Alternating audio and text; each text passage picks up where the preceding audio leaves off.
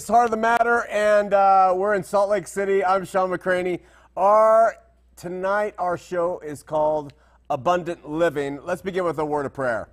Lord, we love you and need you, seek you in all things. Pray your spirit will be with us, the spirit of truth. The stupid things I say which are wrong, you will uh, forgive, erase from our memory, but uh, the things that are right and true by your Spirit will remember and recall. Help us to be better Christians. Help us to learn to love you, love our neighbors, and walk in faith. And so be with those who are going to be with us tonight on the show and, and uh, anything else, our staff, our volunteers, and the transmission of this to our archives and the live audience. Love you, Lord, in Jesus' name. Amen. Okay, uh, self directing, uh, Seth. Uh, we have something different going on tonight. You can begin. Our resident in house musician, Brother Steve Utley, is with us. Steve is the uh, owner of uh, Guitar Dynamics here in town, a lover of the Lord Jesus Christ, longtime Christian and follower. Uh, each week on our show, Christianarchy Today, Steve opens up with an original tune and will shortly be coming out with an album. In fact, I'm going to tell you about that as soon as he's done. But we wanted to rip open tonight's show for a reason, which we'll discuss momentarily. But for right now, Brother Steve Utley, give us something from your hurting hands.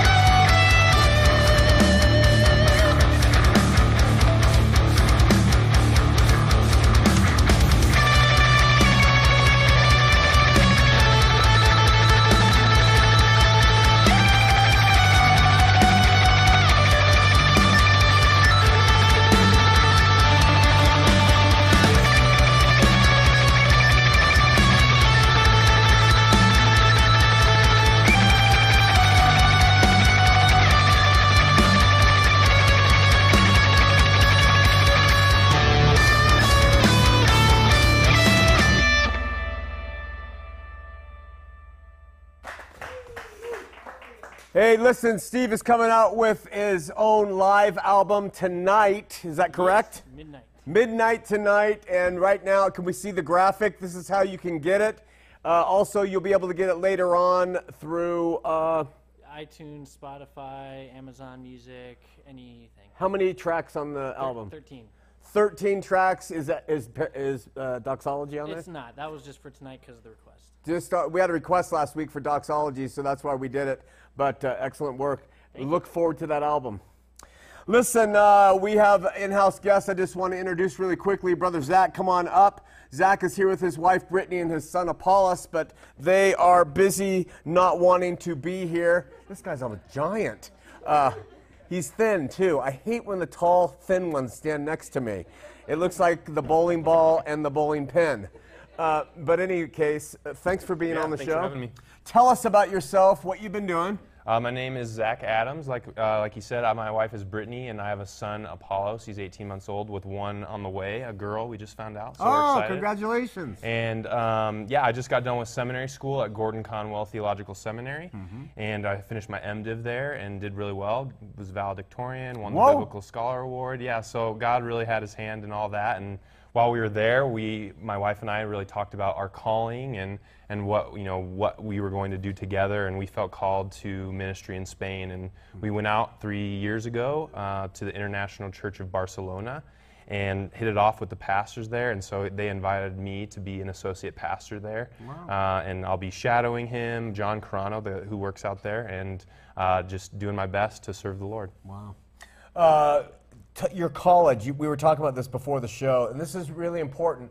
I'm sure if Zach and I sat down and had a conversation, uh, we probably would disagree on a lot of things. But uh, here's the here's the key. This is why I like having guys like this on the show is because we aren't divided on uh, on the minors, we major in the majors, and the major is Christ Jesus as Lord and Savior. He's going out to Barcelona, Spain to share Jesus with his wife and son, and now daughter. Yeah. And uh, we just pray God's blessings upon you. We're really grateful you came and, and uh, got up on the stage with us. I have a question for you. Sure. You have 30 seconds. You've, been, you've got your MDiv. You've studied the Bible like a banshee, better in Hebrew or Greek? Uh, Greek. Greek. and uh, so he, he knows the Greek. I mean, he's reading it all, he's got it down. With all of that knowledge, all that experience, 30 seconds, what would you share with the audience? Well, the more you know, the less you know. At, uh, seminary was very humbling for me, but one thing that was important for me in seminary was to discover what calling meant. And I think after a lot of study and prayer that calling is where your passions intersect with your skills, along with various signs that God will put into your life, especially through the influence of people and their advice to you. And so make sure when you're in college, that was always my angst. What does God want me to do? And I don't think that you're a Pac Man trying to follow the dots that God has lined up for you. He gives you a lot of freedom in His boundaries that He set up for you.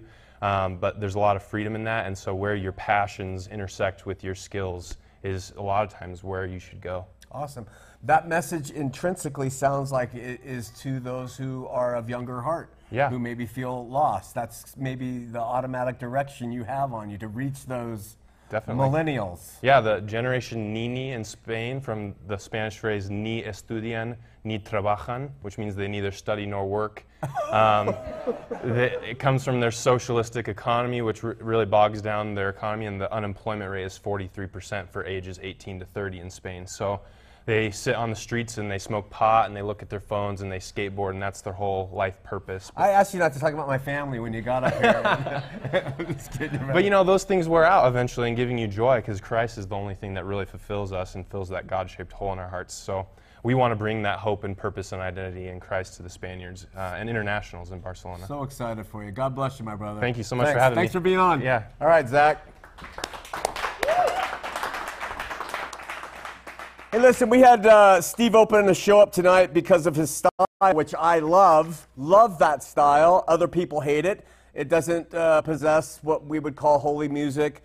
Uh, is there such a thing as holy music on this earth?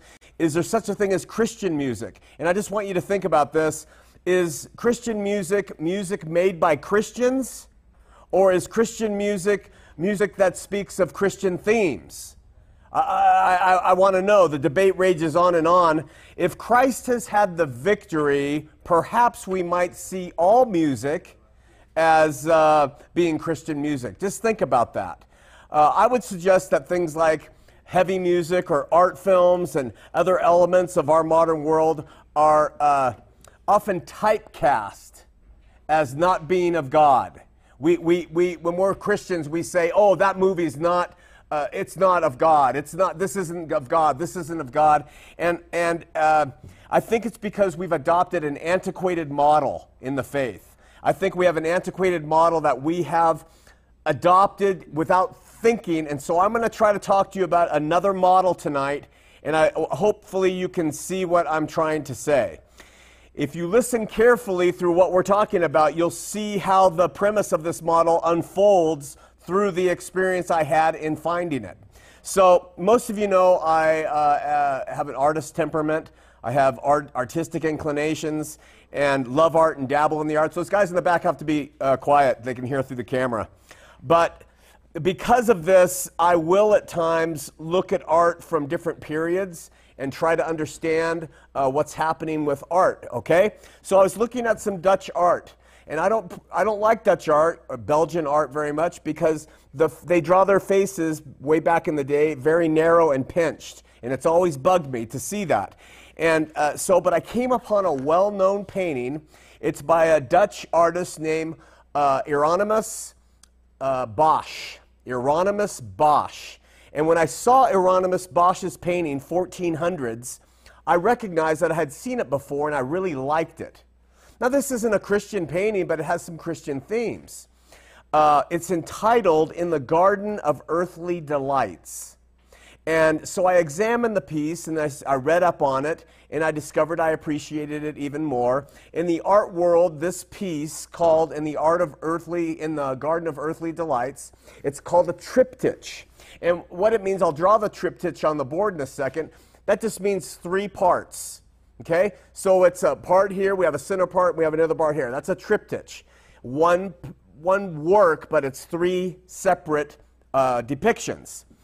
And in the Garden of Earthly Delights, uh, if you're looking at it like this, this far left side is the Garden of Eden depicted. And then in the middle of it, you have the world depicted. And then in the far right, you have judgment and hell depicted. And I'll put that up on the board in a minute. So that was a segment of 10 minutes of my life looking at the Garden of Earthly Delights by Hieronymus Bosch and thinking that's really cool, I like it, onward. So my wife was working one night and I turned on YouTube and I looked up a video called Until It Sleeps by the band Metallica.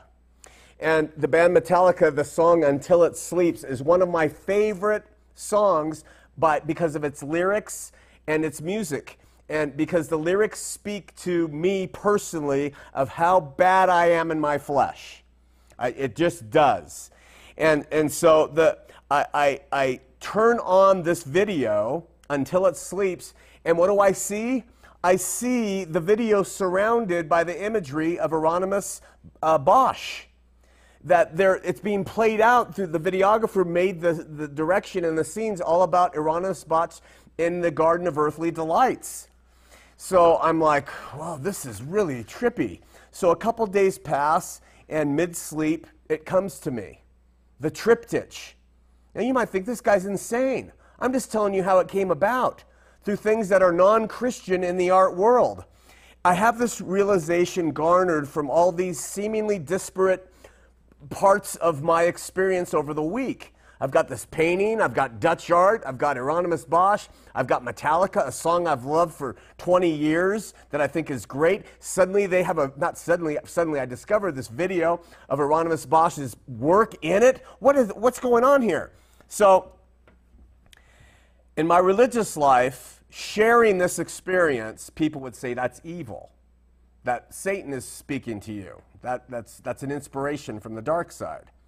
But I've learned in the age of fulfillment, I've learned in the age of fulfillment where God has had the victory over all things, that's what I preach, that all things are used by Him to reach and teach and draw and serve people to bring them to Him. All things. There is no, this music is evil and this music is Christian.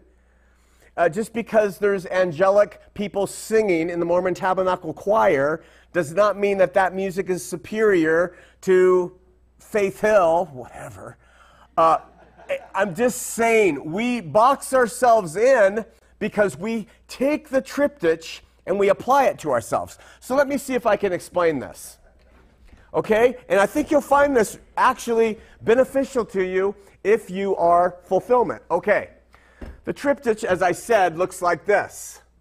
It's three parts, and in the first part, we have Adam and Eve and the Garden of Eden.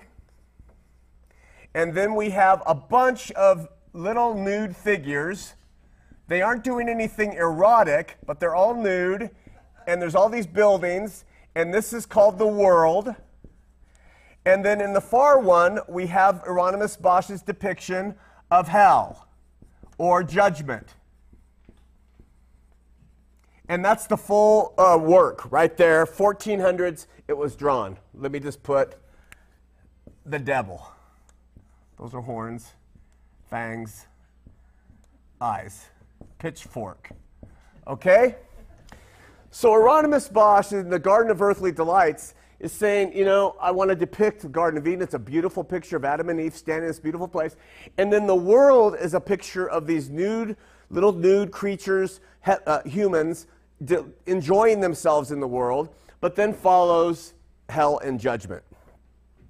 I want you to try to, to look at some things about this. First of all, I want you to notice that the start of everything is good. That everything was good. In fact, when you go to um, Genesis, God creates and he says, and he saw it was good, and he saw it was good, and he saw it was good. Six times he says, and he saw it was good. Okay? So we start off with everything Garden of Eden being good. All right? Then we know that sin came in and, and there was a fall and things stopped being good. And then we see human beings entering into the fallen world, which is depicted in the sinner theme. And uh, you, you, we see a, a, a digression, if you would. They go from the garden to the world. There's a, there's a downward decline. Steady decline to what? Well, the next phase is Sheol or hell and judgment. And so we go from good to bad in Hieronymus Bosch's painting of the 1400s. This is the, the operative word, if you want, is obey in this, the law. So obey law, and if you don't, repent. And this model is obey if you don't repent, and if you don't repent, you will go to hell. All right? Now, what we've done as Christians, and it makes sense that we would do this if we aren't fulfillment people, is we have said, Christ comes and he does his gig, and then we have taken Hieronymus Bosch's triptych and we repeated it. We say, well, we Jesus, he gave us a Garden of Eden state. Eve is taller than Adam in this one. And we enter into this world and if we don't obey and if we don't repent, then we will go to hell. And we simply take this thing, Christ is in here, and we just stick it here again, and this is called our faith today. This is, this is the same picture we give. He comes and he does what he does, and we say, well, that's fine, but nothing has really changed. You're, you're, you're gonna, we still are going to be, have the Adam, the second Adam. We're gonna have him come and he's gonna fulfill and fix everything from the first Adam. But people are still going to go and they're going to choose how they're going to live their life in the world. And if they don't obey and repent, they're going to end up in the same place that Bosch uh, painted. Okay? Jesus is called in Scripture the Redeemer. He redeemed. He's called in Scripture the second Adam who overcame. We have to ask ourselves has he had the victory or not? I ask pastors this all the time Did Christ have the victory? Yes, no. They say yes first, and then you say, He had the victory. Well, he, yes, he did. So is Satan still roaring about and is Satan still taking people captive and putting them in hell? Well, yes, he is. So Satan, Jesus hasn't had the victory yet. Well, it's not complete yet. So for 2,000 years, Satan has been winning souls to hell. Jesus has not had the victory yet. We're waiting for the time for him to return when the victory is complete. And in the meantime, we're still living through this Old Testament law given, got to obey it, or you got to repent. And if you don't, you're going to go through the same uh, Hieronymus Bosch's painting, right? So, all things overcome. If you read scripture, you find out at his return that Satan and hell are cast into the lake of fire, that everything that's shakable would not remain. It would be shaken to the dust. So the only things that could remain are those things that can't be shaken that we find that because of Christ, God will write his laws upon our minds and upon our hearts that no man will tell his neighbor, Know the Lord, know the Lord, for all will know, uh, know him. We have all these pictures and, and instructions of what it will be like once Jesus has had the victory and once he returns. And so, if you're a fulfillment person and you believe that he has, in the preterist sense, fulfilled things, there's no reason that we should have this model back in place. And that's what came to me when I, when I was thinking that, that morning. Wait a second, there's a switch here. There's something that we have missed. And I'm not trying to come up with anything new, I just don't think that we have seen it rightly. I want you to understand this. Jesus is called the Alpha and the Omega. He's called a teacher, a, a testator of the new covenant. He's called the way, the truth, the life. He's called the wisdom of God. He's called the word of life. He's called the hope. He's called the chosen one, the horn of salvation, the indescribable gift, the consolation of Israel, the deliverer, the life, the source of God's creation, the spiritual rock, the prince of peace, the ransom the Redeemer, the light of the world, the Lord of peace, the morning star, the power and wisdom of God, the resurrection and the life, the rising sun, all of those things. Jesus is called, we call him the one who's had the victory. We say he says, It is finished. And yet, we take the model and we stick it back upon ourselves. So, what I want to suggest to you is that the model is still there. Where's my eraser? Patrick, did you take it again? Just kidding. Why wouldn't it look like this? That we are still born in hell. We come into this world with all of our DNA and our proclivities and everything else. That doesn't change. We, we come into this world with birth defects, and we come into this world with bad parents, and we come into this world with poverty. And so we enter into the world, even though Christ has come still materially, we enter into a world of hell. You hit your hand with a hammer, it hurts like crazy, you cry, that pain is hell.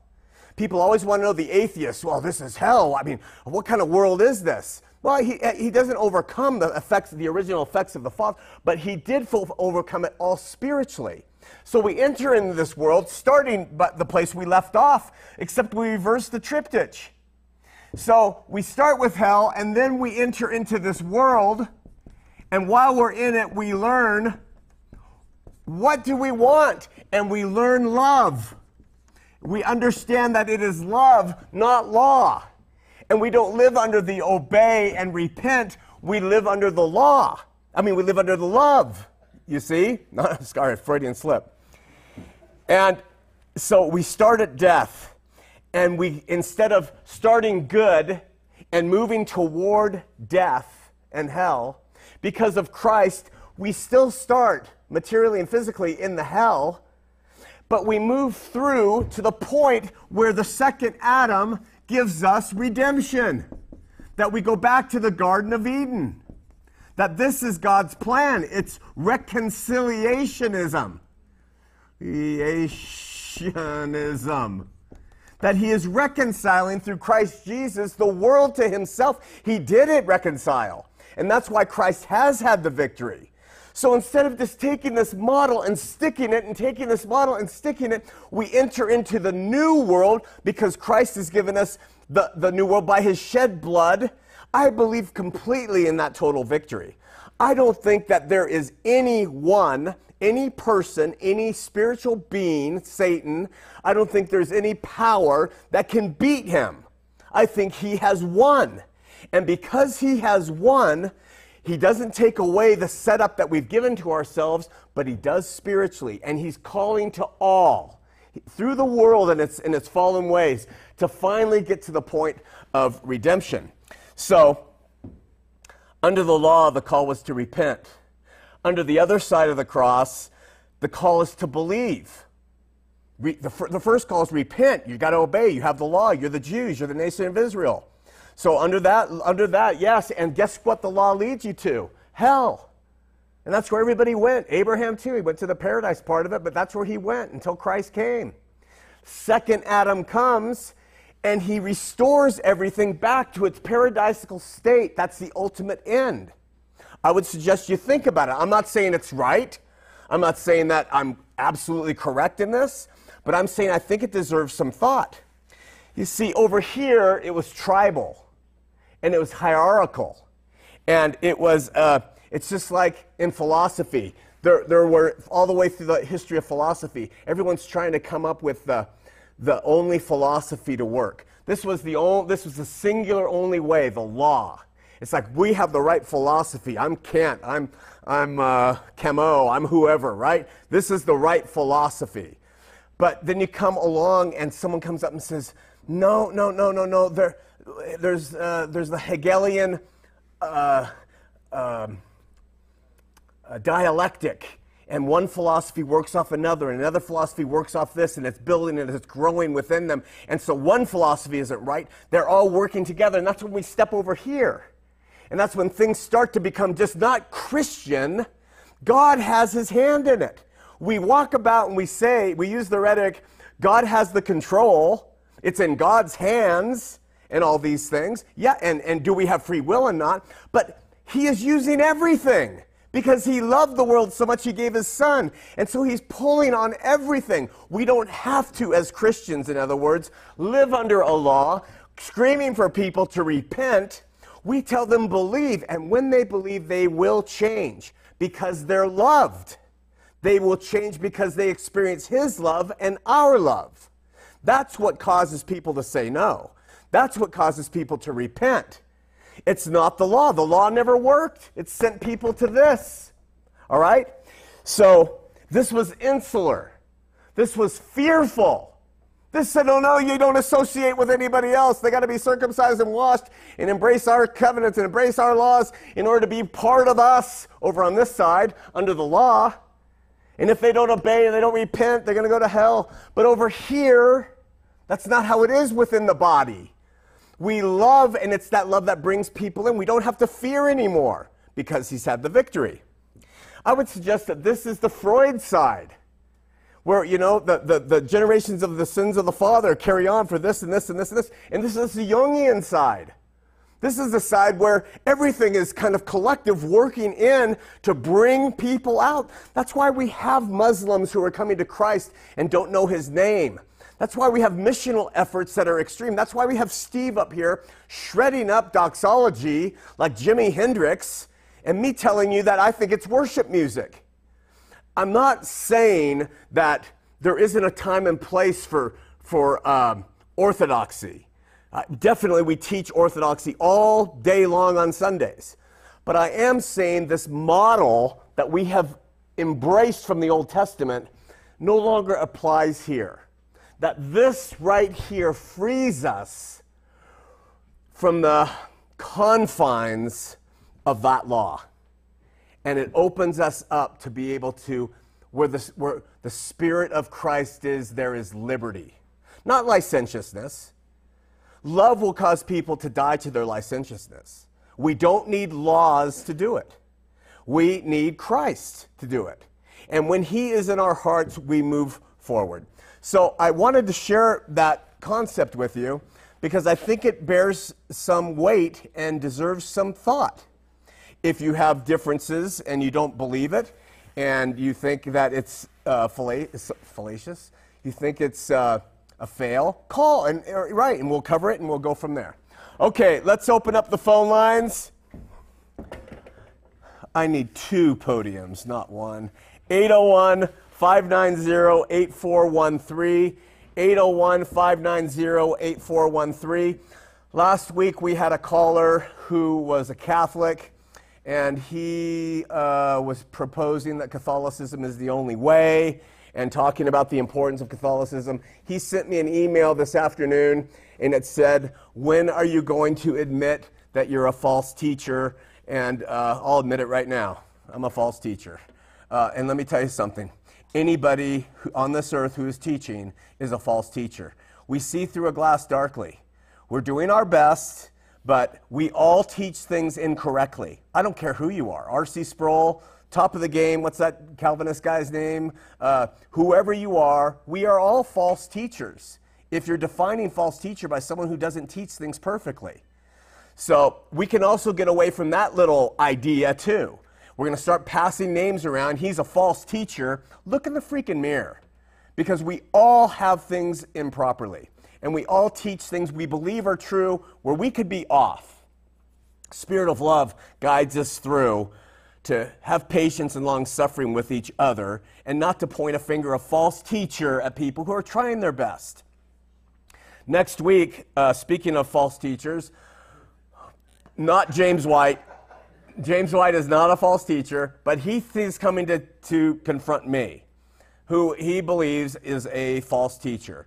Uh, about a number of different things, but specifically on the idea, the doctrine, creedal Trinitarianism, and how I just don't, I don't say I just reject it, I just say it just doesn't make complete sense to me.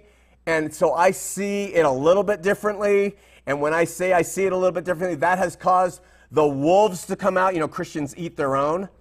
And so uh, it's caused the wolves to come out and devour and call heretic and apostate and everything. So James is going to come and he's going to share his insights and what he has to say. It's going to be a three hour meeting beginning at 8 o'clock and it go to 11. James White has debated John Dominic Crossan. He's debated Bart Ehrman. He's debated uh, many, many, many uh, very astute thinkers. And when he comes next Tuesday, he is going to be debating the least astute of all he's ever debated. So uh, just understand, don't come expecting some heroic stance on my part. I do not have any of the skills that he has in terms of this is what he does for a living. I mean, he's done it for decades. He's a PhD. He knows the Greek backward. I just have what I see in Scripture and I stand by it. So that's what you're going to see. But come here uh, live if you're in Utah and you can be part of the studio audience. It's going to be very full. Or uh, you can just tune in and watch live. And we're also going to take questions. Mark Bazant's going to be officiating and uh, making sure everything is going right. We have Addie in Texas on line one, and we have David in Boston on line two. So let's go to Addie. Addie, you're on Heart of the Matter. Um, hi, Sean. Um, I just first of all want to say I love your show um, so much. Um, but uh, my boyfriend is LDS, and a while ago I went on the Mormon website and I asked for a Book of Mormon, and the missionaries came to me and dropped it off, and also explained to me their gospel, quote unquote. And um, uh, now apparently they know my boyfriend's family and went to his house telling that I requested a Book of Mormon, and they all all of his family wants to come talk to me about Mormonism now, and I really don't know what to do. So I wanted to ask. So, Addie, are you a, uh, a believer? Are you a Christian? Yes, 100%. Like a couple weeks ago, I was actually born again. Praise God. Yes. You're, get, you're getting applause over here, Addie. Uh, Oh, thank you. yeah. Uh, listen, you know, I would just, uh, you know, just be direct, and I would just take your family. I'd just make some phone calls or send texts and just say, "I love you guys." And remember, that's how you win people over uh, from Mormonism Yeah. better. Is just to say, "I love you guys so much. You're so important to me as family. I want to always hang out with you." But we just ordered the Book of Mormon out of out of curiosity, and I appreciate your prayers and and. Uh, you know, I'm not interested in becoming a, a Latter day Saint, and I'm just interested in, and, and they'll probably back off if you do that. Okay, thank you. Yeah. Um, I also had one more little side note. My boyfriend really, really, really believes in his patriarchal blessing, like a lot. And I just, I just know that you know they're pretty much set in a, um, they're kind of pretty much the same. They're kind of like a So horoscope. I don't, like what? They're kind of like a horoscope. They speak in general terms. Yeah, that's why I tried to explain to him, but he's like so set on that he knows it's true. Yeah, even though it says he's going to marry a girl in the temple and I'm never going to go to the temple. yeah. Well, uh, you know, Addie, uh, beliefs are far stronger than facts. And so y- you're dealing with a man who has certain beliefs. Uh, I would gently and kindly continue to share Jesus with him. Do a switch off with him. People freak out when I say something like this, but you go to the LDS ward one week and then take him to a reasonable Christian church, not snake handlers or slain in the spirit church, but uh, just take them to a reasonable church and just go back and forth. And, and, and here's the thing, my sister you got to trust God is going to do His work. You're not going to convince him or convert him. It's got to be God. So you do more praying and trusting and relying on God to lead him, and he'll do it. It may take 20 years, it may take five, it may take one, it might happen next week. But you trust God in this, and he'll bring him out, I believe, eventually. Thank you so much. I believe that too, and I've been praying every day, and yeah, so thank you. Hey, listen. Addie, stay on the line, and uh, Wendy, if she hasn't gotten into the communion wine, will pick up the phone, and she'll take your name, and we'll send you a couple books. Uh, a to Z will. It's a compendium that compare. I think. Uh, compares uh, like 56 topics of what Christianity teaches versus Mormonism, and it'll be really beneficial to you. Thank you so much, Sean. You're That's welcome, my sister. amazing. I was going to order that book. No, you just hold on and we'll get it out to you. Derek, we'll get it out to you in the mail. Okay, thank you. Okay, God bless. Bye bye. We're going to uh, David in Boston. David? David in Boston is not there. We're going to line three. Who's this? I think we're having the phone issue again. Uh, line three is not there. Let's try four. It'll be really beneficial to you. That's a wonderful Thank you voice. so much. Mark. I was going to order that book. Are you there? Just hold on, I'm getting out to you, Eric. Are you there? Hello? Hey, you need to turn me off. I I did. All right, Okay. you're, you're on you're on the air, brother. Okay, thank you. Hey, I appreciate your insights tonight. That's fantastic. I love how the Spirit works in your life. It's awesome. I pray it's I pray it's Um, correct, brother. When when I read I read Second Corinthians five twenty, and I see the reconciliation that God has given His people. Uh, the the spirit of re- re- reconciliation. How can anybody miss that in the Bible? I just I don't I don't know. I think that it's. I don't. Go ahead. Can you hear me better now? I can hear you really well. Okay. Yeah, I mean, I read the the spirit of reconciliation, and and I look at that, and I know you we've we've done a few shows on it, and it's so obvious that uh, you know God came and reconciled us through His Son, so He did have the victory over Satan and through all of them. I mean, it's obvious uh, if you read it, you can see that. Now, if we put our faith and trust in Him, then we're obviously saying that we he had the victory. And if he's had the victory over death and hell, and we now are born spiritually again, how can we die again? And how can we fall back in? Of course, uh, fall back into the sin nature like everybody. I know our sin. We have sinful. Uh, the flesh is sinful, but if you read that, you see that you've been born again. You're justified through Christ. That's the victory. Am I am I off base here? No, I agree with you. I just think what happens is there are so many other passages that were speaking to those people in that day, at that time, uh, because they're, the apostles are telling them, look, the end's coming. Jerusalem's going to get wiped out, like Jesus said in Matthew 24. So they were teaching them to be a certain way. I, and I just think we get caught up in that. Uh, what, is this Curtis? Yeah. No, it's Charlie. Oh, Char- oh, I'm sorry, Charlie. Uh, but you know what, Charlie? Uh, what two passages that amaze me is the one that says, uh, "God." I, I, I'm, I'm paraphrasing. I can't remember where they are. That God would have all be saved.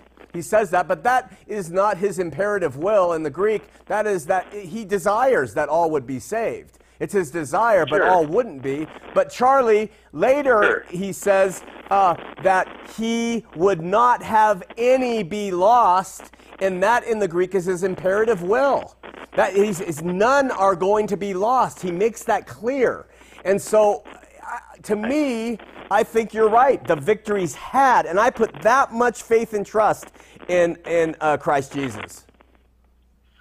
Uh, it, absolutely. A simple word study in the Greek, it seems like, of the word hell and Gehenna, a simple word study, you start to come to grips with the terms that it has been, the victory has been given. Um, Yeah. that's and that's led me on the road to preterism. And by the way, tonight was the first time I've ever heard the word fulfilled believers who are fulfilled prophecies. Oh. That's the first time I've ever heard that. That's awesome. Yeah, I like it better Very than awesome. I'll let you- I'll let you go, Sean, and thanks again for your ministry. We love you, brother. Love you, Charlie. Thanks, man. We have Curtis uh, from a question mark location. Mapleton. Curtis, you're on the air.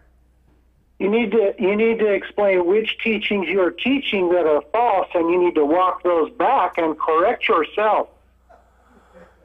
Well, the, the, here's the problem with that, Curtis, is I don't know the ones I'm teaching that are false. If I did, I would You're try to. teaching that ordinances are no longer. That's in Malachi three. That's set in the future. That's one right there.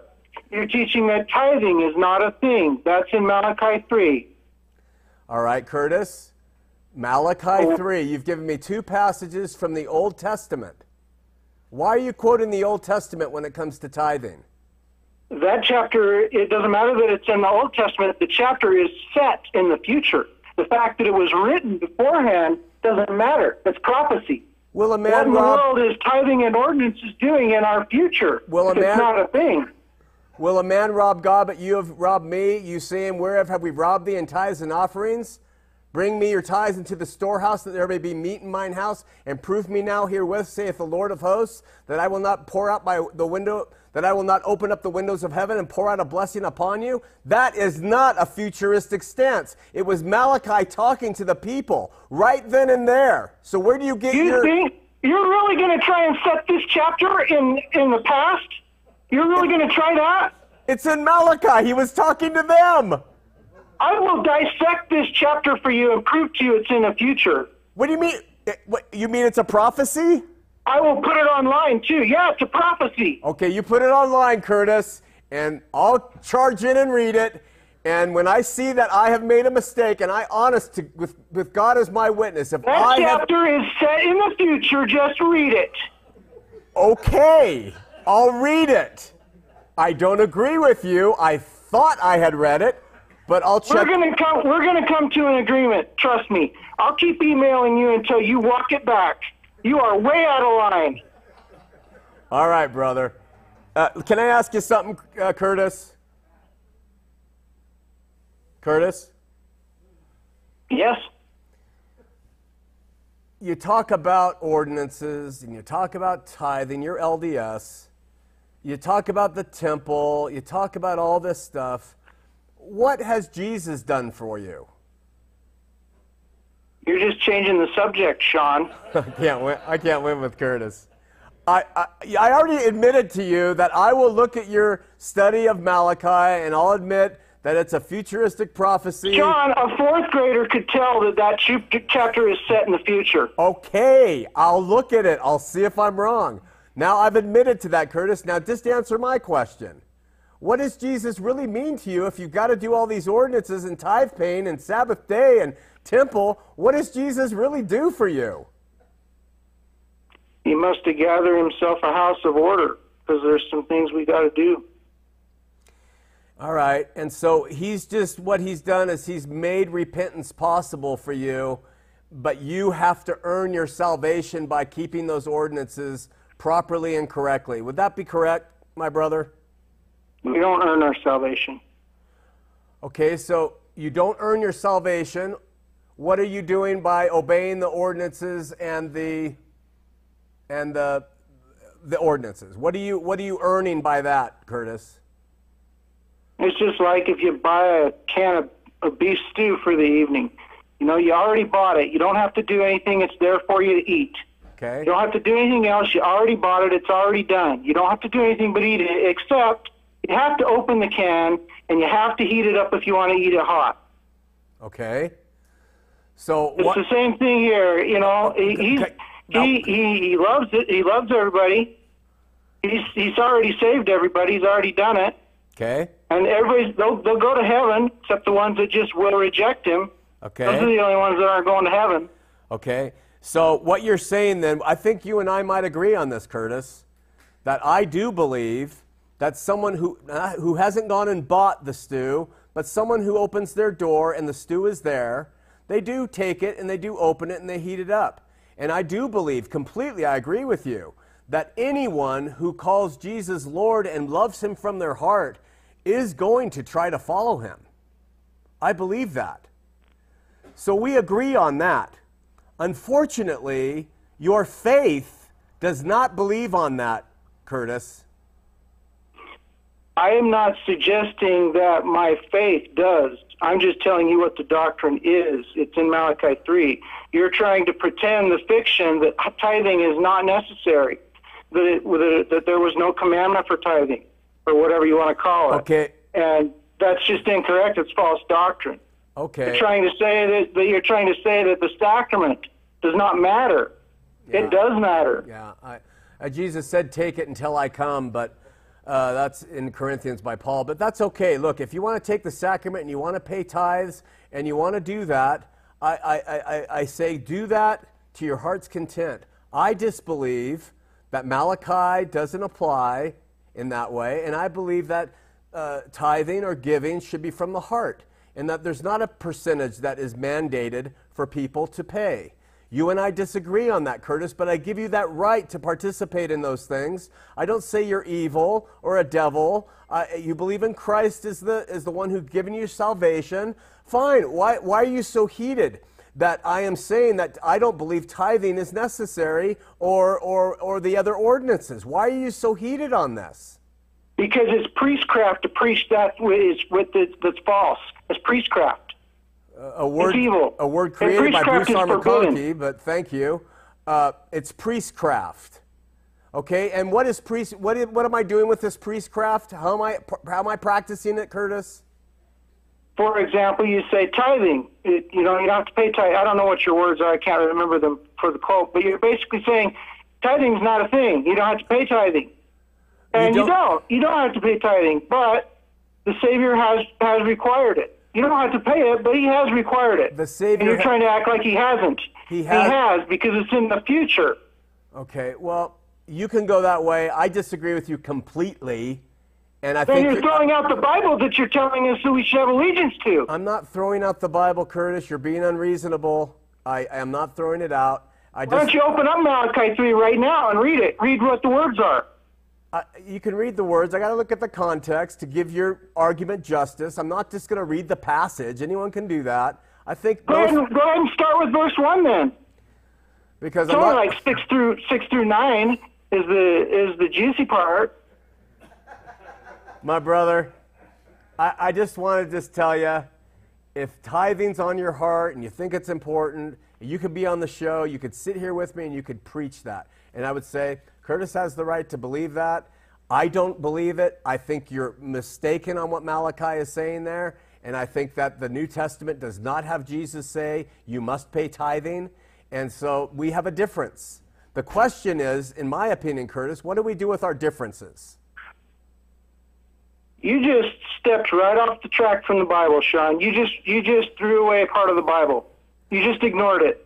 I, I think that's been fulfilled, Curtis. And anyway, listen, thank you so much for calling. We're going to move on now. You present your paper, I'll read it, and then I'll come back with you and tell you what I think. Is that okay? No, I'll just keep emailing you. Don't please don't keep emailing me. My daughter has to read those. We were. then we'll have a three, written record. We're 2,000 emails behind. Don't email us. All right. Hey, you know, uh, tune in next week. James White's going to be here, and, and maybe you'll enjoy that. All right? All right? Right, what you said. Okay, see you later.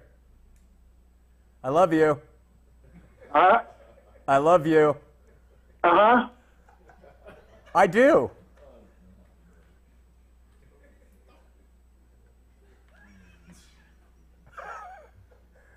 You don't you don't want to comment on that? You won't say you love me back? I've, I've never said anything about it, one way or the other. I love you. All right, cool.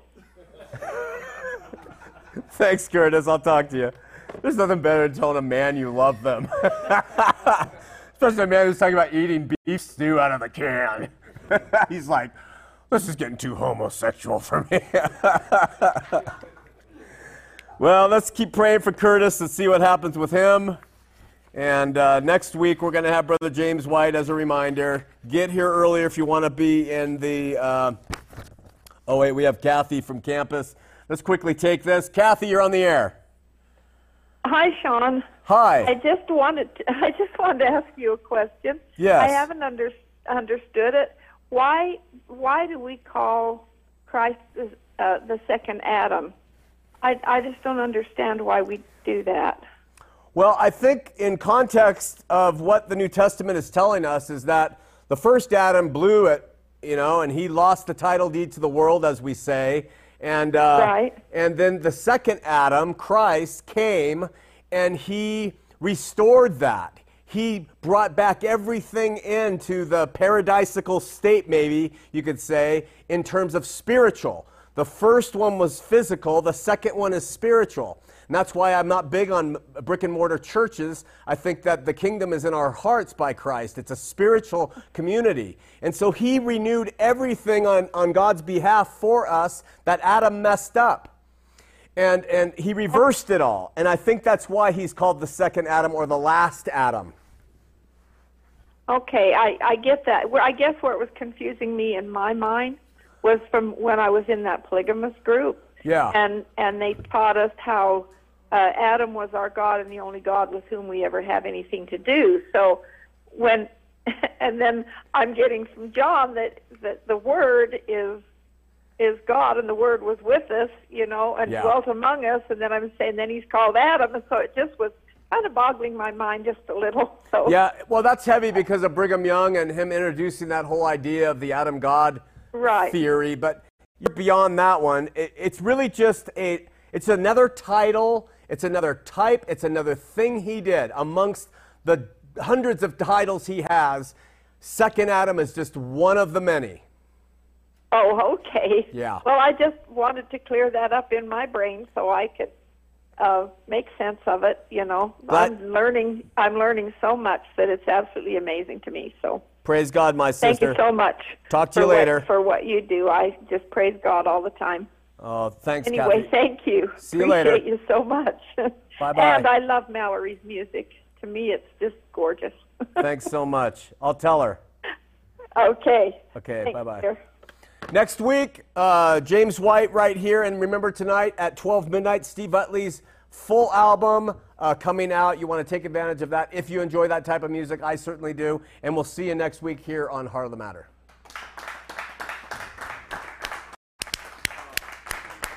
Good job, audience.